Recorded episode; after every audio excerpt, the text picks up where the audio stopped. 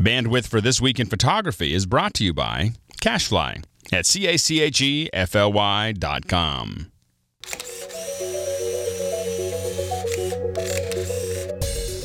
Hi, this is Scott Bourne and welcome to This Week in Photography. As promised, we're going to do another video cast having to do with camera supports. This time, we're going to look at the lower end, the affordable and easy to carry camera supports, and it's all coming up right here on TWIP.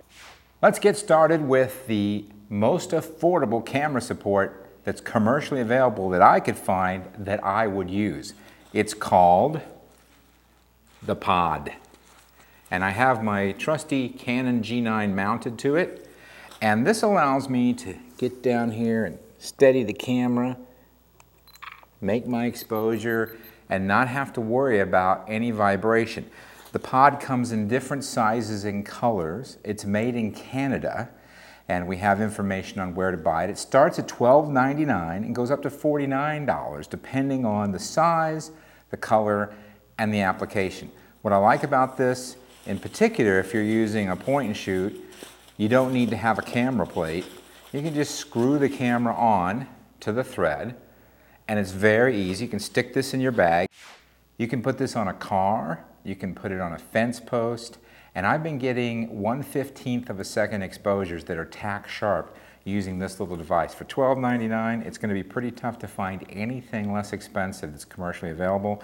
I really like these, and we have information in the show notes and on the screen where you can get them. It's the Pod Canada. Now we have another pod-like device we're going to show you in the next segment. Here's another affordable and easy to carry camera support. It's called the Omnipod. Now what's different about the Omnipod as compared with the Pod is that this is a longer form function format. So I can lean this over a car window. I mean, it'll, it'll just bend and it's got a very nice sticky surface on the bottom. It has a hook, strap hook that you can use on your belt. So that's kind of cool. And once again, I got the G9 mounted on it, so I could pretend my arm is a car window here. I could just open the window and steady my camera. Now, it will also accept larger camera bodies, the smaller DSLRs. If you want, you can buy a quick release plate that fits on here so your Arca Swiss style mounting system similar to the one I showed in our first tripod video, will work with this. These are a little more spendy. They start at $25 and if you get the Arca Swiss style quick release plate with it, it goes up to $75. But it's very, very usable, very sturdy. I love the fact that I can just hook this onto my bag or my belt and I got camera support everywhere I want to go. Once again, great for laying it over a fence post, perhaps a pole, um, a car window. It's very, very pliable. It doesn't have as much support right at the seam as I might like in some cases, like with a window, but good enough to get you an extra stop or two at least, which is what we're looking for in the way these camera supports. Now, we're going to step up again to another style of camera support that's completely different in our next segment. Now, what you see in front of me is called the fat bag, and I'm not talking about me, I'm talking about this. The fat bag comes from my friends at Kirk Photo, also a great distributor for the Omnipod. And the fat bag has no mounting system. There's no tripod head here. I just plant that sucker right there. Look, Ma, no hands. It's very stable, it's not going anywhere, and I can shoot this as if I were on a tripod now. So whatever shutter speeds I'd be comfortable with on a tripod, I'm comfortable with here. It's rock solid.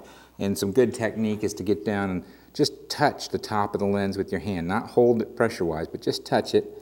Look through shutter, press the button. You got a very rock-solid platform. Now, unlike the Omnipod, this sucker is thick and heavy. This will go over a car window and support a 400, 500 millimeter lens. Very versatile, little bit more expensive. Now we're moving up towards $50 with this has a leather surface on top, has a gripping surface on the bottom.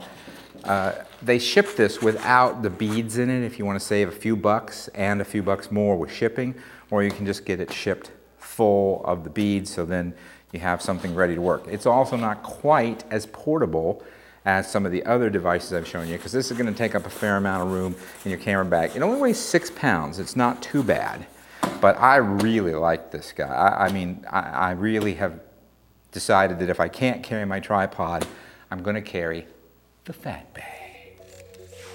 The last low price, easy to carry camera support I'm going to show you in today's segment is the GorillaPod. And this is the SLR Zoom model. It's about 50 bucks, but it's very sturdy. It holds up to 6.6 pounds.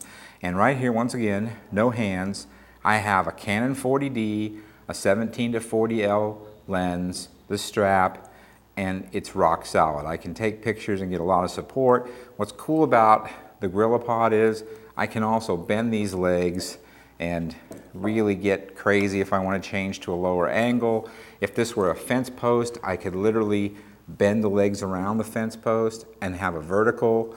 This is very, very reliable. Now what I've done to make mine even more reliable is I've spent the $50 extra from Kirk Photo to get a quick release plate. So I've mounted my Arca Swiss quick release plate to the top of the Gorilla Pod.